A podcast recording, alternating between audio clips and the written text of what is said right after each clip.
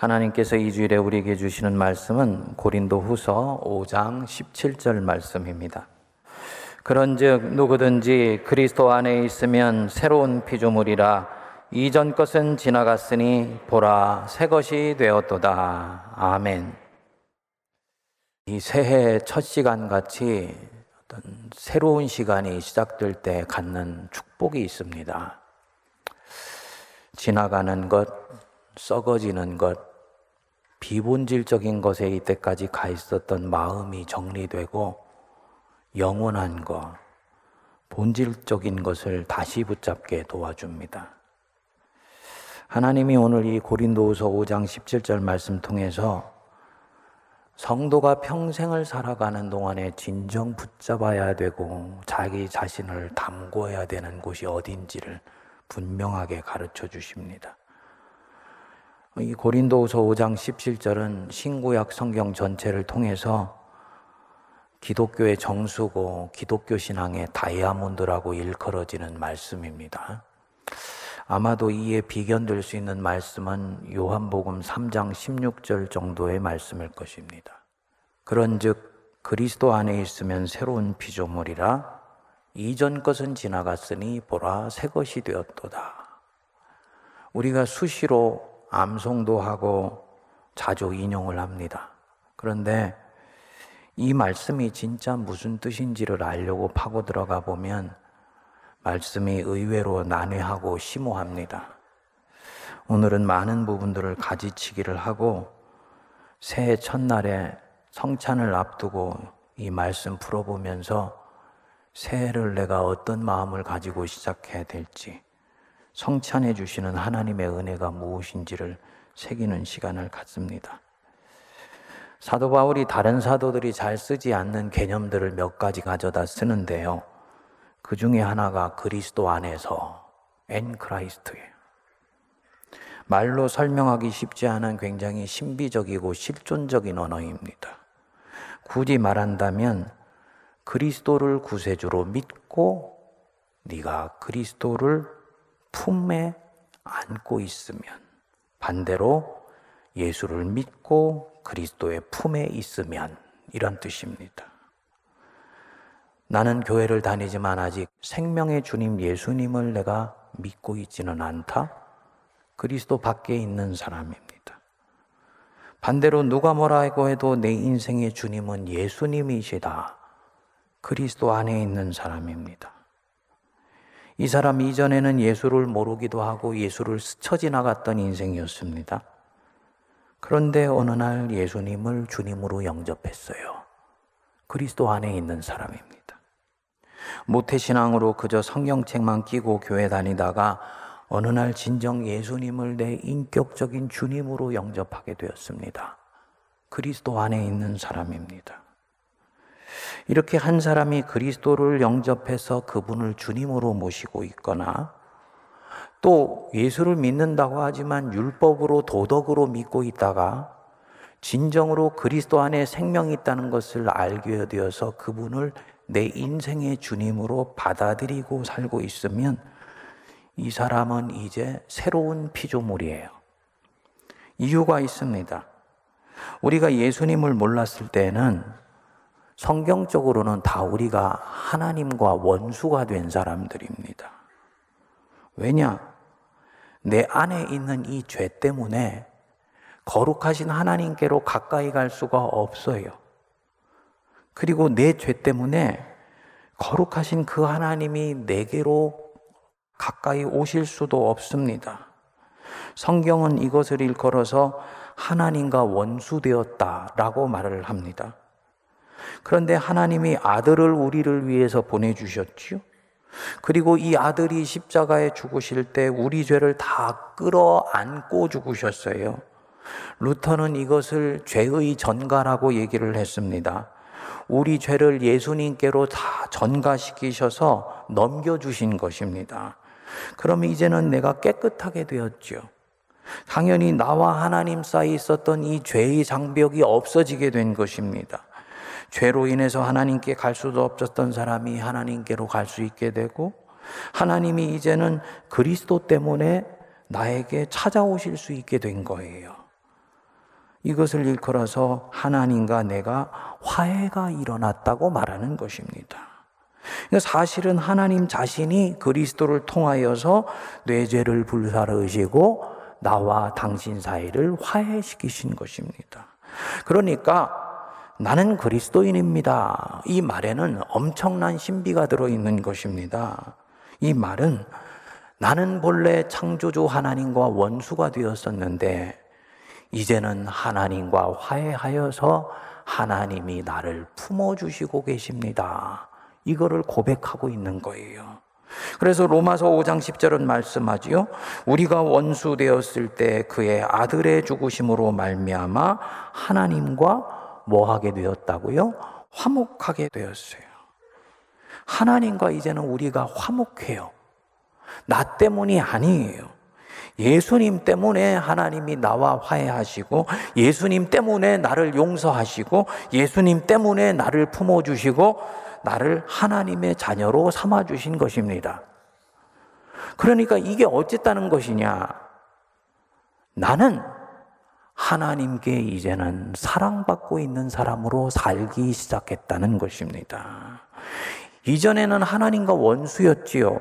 하나님과 창조주와 원수가 된다는 게 뭘 얘기를 하는 것이겠습니까? 운명에 이끌려서 살아가게 되는 거예요. 사람이 옛날에는 태어날 때 다 사주 팔자를 보고 그랬다 그랬지 않습니까? 전혀 앞뒤가 맞지 않는 얘기가 아니에요. 운명 속에서 태어나서 사는 어떤 숙명 같은 것이 있다는 얘기입니다. 이 사람은 그렇기 때문에 살아가면서 인간으로 겪는 모든 고통을 겪게 되고요. 생로병사의 아픔을 당하게 되고요. 세상에 질질질질 끌려다니면서 살고 생존을 위해서 아둥바둥하는 사람으로 살아가게 됩니다. 그랬던 사람이 그리스도를 주님으로 믿고 거듭나는 순간에 완전히 새로운 사람이 돼요. 새로운 피조물이 돼요. 신분이 완전히 바뀝니다. 이전에는 운명에 묶여 있었던 사람이 하나님의 자녀가 됩니다. 그래서 우주를 창조하신 이 능력의 하나님께 사랑받는 사람으로 살아가기 시작합니다. 새로운 피조물이죠. 겉으로 보기에는 세상 사람들하고 똑같아 보입니다. 눈 두 개고 코 하나고 팔다리 두 개. 똑같아요. 심지어 예수 믿는 사람 보면 세상 사람들보다도 덜 똑똑하고 시원치 않아 보이고 예수 믿는 것 때문에 세상에 나가면 바보같이 보이는 경우도 있습니다. 하지만 그리스도 안에 있는 사람은 그 존재 본질이 안 믿는 사람과는 다른 사람입니다. 말씀이 육신이 되었다. 형질이 완전히 바뀌신 거라고 말씀을 드렸지요. 마찬가지입니다. 나는 그리스도인입니다. 이 말은 나는 이제 본성이 바뀌어 있는 사람입니다. 존재의 본질이 나는 달라졌습니다. 이런 뜻입니다. 물이 포도주가 된 것과 똑같습니다. 새로운 피조물이고 새로운 창조물이에요. 당연히 인생도 완전히 달라지게 됩니다. 땅에 꿇어박히고 세상에 시달리고 운명에 질질질질 끌려가던 사람이 부활의 능력을 붙들고 인생의 미래가 하나님 안에서 승리하고 있는 것을 담보한 채 살아가는 새로운 삶이 된 거예요. 이유가 있습니다. 하나님께 실제로 사랑받고 있기 때문이에요. 예수를 믿기 시작한 순간부터 하나님이 임마누엘 하시면서 이 사람을 보이지 않는 손길로 살펴주시고 계세요. 예수 믿기 전에는 늘 사는 게 가난했어요. 앞으로 들어오면 어찌 된 일인지 뒤로 다 나가는 것 같습니다. 그런데 예수를 믿고 나면 달라집니다. 뒤로 나가는 구멍을 막아주세요. 여러분, 제가 25살에 예수님을 믿었지 않습니까? 그때는 과외를 불법으로 했어요. 그래서 과외비가 비쌌습니다. 부모님한테 용돈 안 받고 과외를 두 개, 세 개를 하면 대학생으로서는 정말 넉넉하게 살 수 있는 정도였어요. 이상하게도 그런데 항상 월말이 되면 플러스 마이너스 제로예요. 예수를 믿었는데요. 쓰는 게 이상하게도 풍족해졌어요. 나중에 가만히 보니까 예수 믿고 나니까 하나님이 뒤로 나가는 구멍을 다 막아주시는 것 같이 보이더라고요. 거기다가 내 안에 근면하게 성실하게 살고 싶은 열정을 넣어 주십니다. 서서히 삶이 일어나게 되지요. 사랑받고 있는 거예요. 자기가 자기를 보는 눈이 달라집니다. 전에는 자기가 자기를 보아도 마음에 들지 않았습니다. 뭐 하나 제대로 하는 것도 없는 것 같고, 재능도 별로 없는 것 같고, 게으른 것 같아요. 남들 앞에서는 열심히 자신을 변호하고 옹호하는 것 같지만 사실은 이 사람 안에는 꺼지지 않는 자기 열등감이 있습니다. 그런데 예수를 믿으니까 내가 나를 보는 눈이 달라집니다. 나는 하나님께 사랑받고 있는 사람이야. 하나님이 나 한 사람을 위해서 하나님의 아들을 주실 정도로 나는 하나님 안에서 존귀한 사람이야. 이 마음이 드는 거예요. 그것도 하나님이 나를 사랑하시는데 나 때문에 사랑하시는 것이 아니고 예수님이 죽음과 부활 때문에 나를 사랑하세요. 그러니까 이 사랑은 들락날락 하는 사랑이 아니고 영원한 사랑이에요. 얼마나 마음이 든든한지 모릅니다. 셀프 이미지가 달라지기 시작합니다. 얼마나 건강하고 자존감이 넘치기 시작하는지 모릅니다. 전에는 나를 평가하고 사람들을 평가하는 기준이 대학을 어디 나왔냐, 가문이 어디냐, 집이 부자냐, 가난하냐, 지금 얼마나 번듯한 직장을 갖고 있느냐, 이런 것으로 사람을 평가했어요. 16절에 보면 사도 바울이 이것을 놓고 육신을 따라서 사람을 아는 것이라고 얘기를 합니다. 그런데 예수님을 믿고 난 뒤에는 이제부터는 어떤 사람도 육신을 따라서 알지 않아요. 학벌이나 가문이나 재산이나 출신 같은 것들로 그 사람을 평가하지도 않고 나 자신의 가치를 매기지도 않습니다. 그것은 배설물이에요. 영원하지 않은 것입니다. 뭘로 내가 사람을 보고 나를 보느냐? 성령을 따라 그리스도께서 주신 사랑을 따라 나를 보고 사람들을 봅니다. 그리스도의 눈으로 내가 나를 볼 수 있어야 돼요. 한 번씩 살다 보면은 마음이 불안하고 두려워지면서 내 삶의 초점이 흔들릴 때가 있지요. 그때 내 영혼의 시선이 흔들리고 있다는 걸 알아차리셔야 돼요. 눈을 감으시고 예수님이 나를 어떤 눈빛으로 바라보고 계신지를 한번 살펴보십시오. 그분의 그 눈빛, 그 따뜻한 눈빛, 내 영혼에 부딪히게 되면 이상하게도 불안한 마음이 사라지면서 삶을 다시 한번 살고 싶은 의욕이 일어납니다. 주님께 사랑받고 있다는 것이 확인되는 거예요. 그렇기 때문에 이 사람은 굳이 자기를 다른 사람 앞에 드러내지 않아도 돼요. 자기 자신으로 족하고 하나님 한 분만으로 만족하기 때문입니다. 자꾸 자기를 드러내려고 하고 사람들 앞에 교만하다는 말을 듣는 것은 속으로 들어가 보면 그만큼 내 자신을 내보이지 않으면 아직 내가 가치가 없을 것처럼 여기고 있기 때문입니다.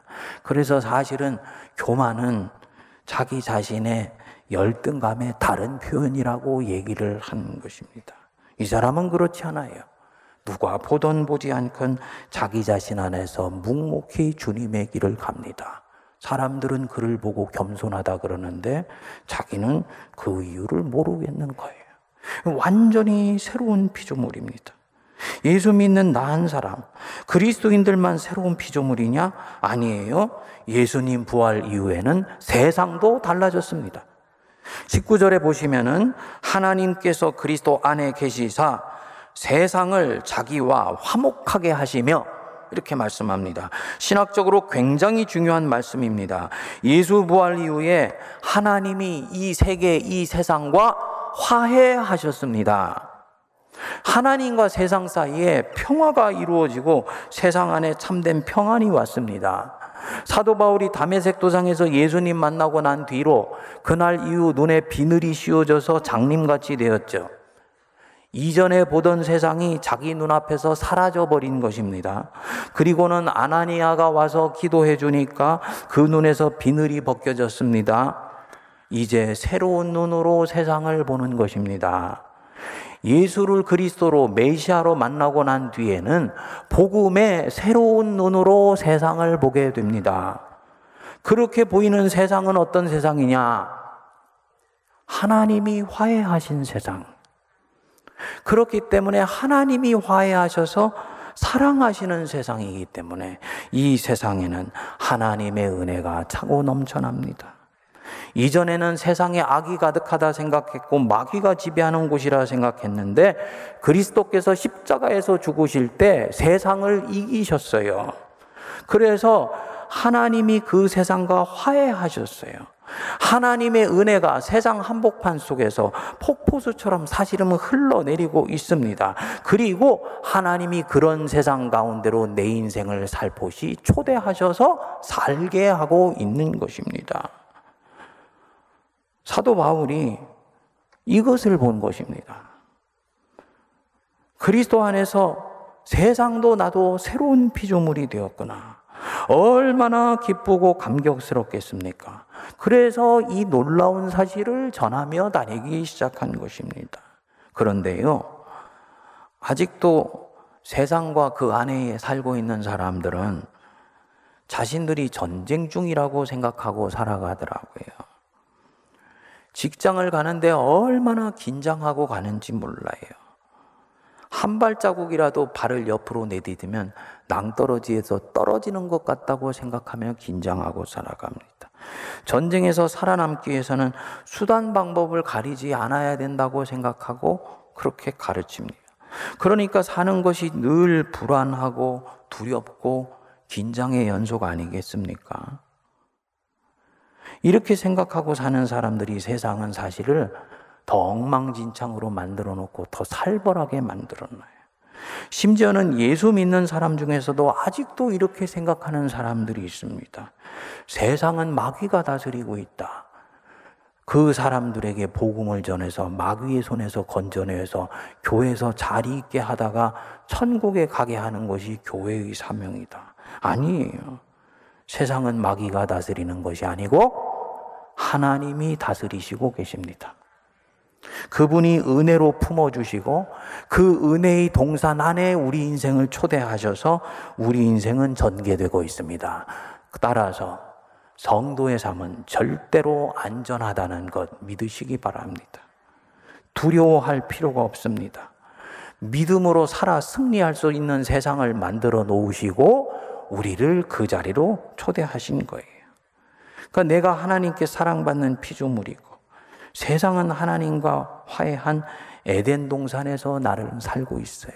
물론 동산을 해지럽히는 여우 새끼들은 아직도 사방에 있습니다. 하지만 그것은 내 인생을 절대로 꺾거나 분지러뜨릴 수가 없습니다. 이전 것은 다 지나갔습니다. 모든 것은 새롭게 되었습니다. 우리나라 초대교회 때 유명한 부흥사 목사님이고 복음 전도자로 유명한 김익도 목사님이라고 있었습니다. 한때는 황해도의 유명한 깡패였어요. 아이들이 울면 얘야 김익도 온다 그러면 울음을 뚝 그칠 정도였다 그럽니다. 장사꾼들은 성황당에 가면서 오늘 제발 김익도 만나지 않게 달라고 빌 정도로 아주 악독한 깡패였습니다. 어렸을 때 인생이 꼬여버려서 신세 한탄을 하다가 깡패가 되어버린 사람입니다. 그런 익두가 어느 날 장터에 나갔다가 서양 전도자가 주는 전도지를 하나 받게 됩니다. 구겨가지고 집에 들어와서 종이를 펴보니까 인생은 풀과 같고 그 영광은 꽃과 같으니 푸른 마르고 꽃은 시드나 하나님의 말씀은 영원히 서리라. 이 말씀이 쓰여 있는 거예요. 이 글을 읽는 순간 이상하게 자신의 가슴이 뛰기 시작했는데 때마침 한 친구가 스왈렌이라는 선교사가 이끄는 부흥에 가보자고 자기한테 권한 것입니다. 예전 같으면 콧방귀를 꼈을 것인데 무슨 철이 자석에 이끌리듯이 이 친구를 따라가서는 그 부흥에서 예수님을 믿기로 결심을 하게 됩니다. 그런데 오랜 습관이 하루아침에 사라지겠습니까?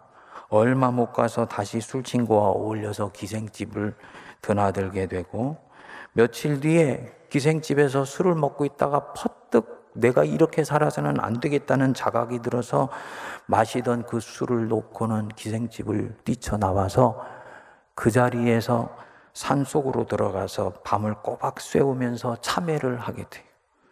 그리고는 새벽에 돌아와서 잠을 자는 중에 비몽사몽간에 큰 불덩이가 자기 가슴 속으로 쿵 박히는 꿈을 꾼 거예요.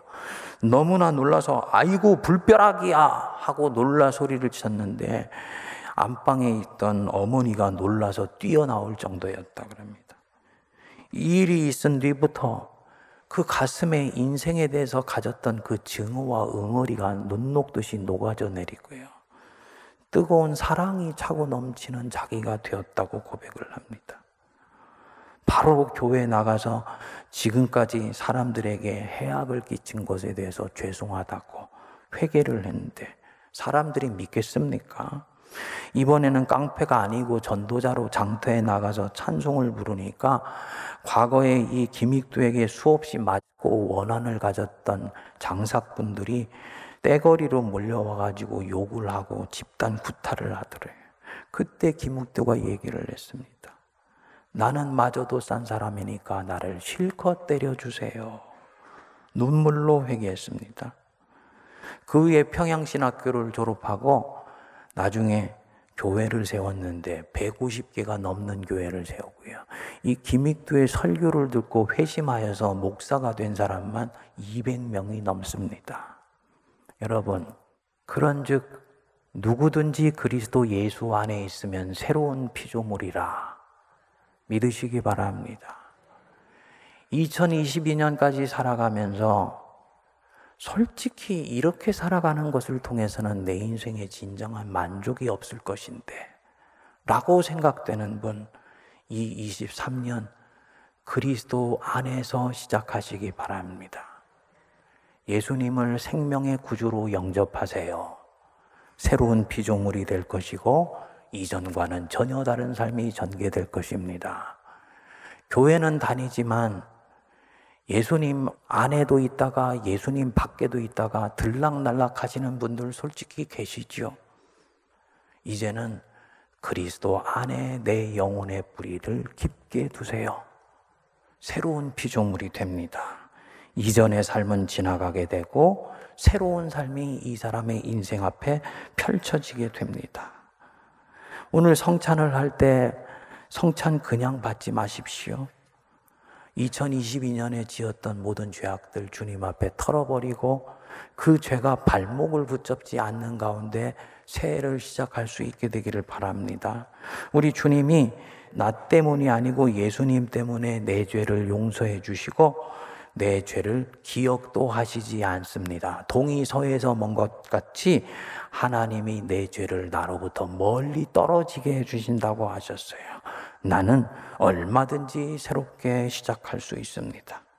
오늘 이 성찬식, 내가 얼마나 사랑받고 있는 자인지, 얼마나 그래서 세상을 두려워하지 않고 이 세상을 이기는 자들로 살도록 주님이 우리를 초대해 주셨는지 그 은혜와 기쁨을 감격 속에 노래하는 복된 성찬식 되기를 바랍니다. 기도하겠습니다.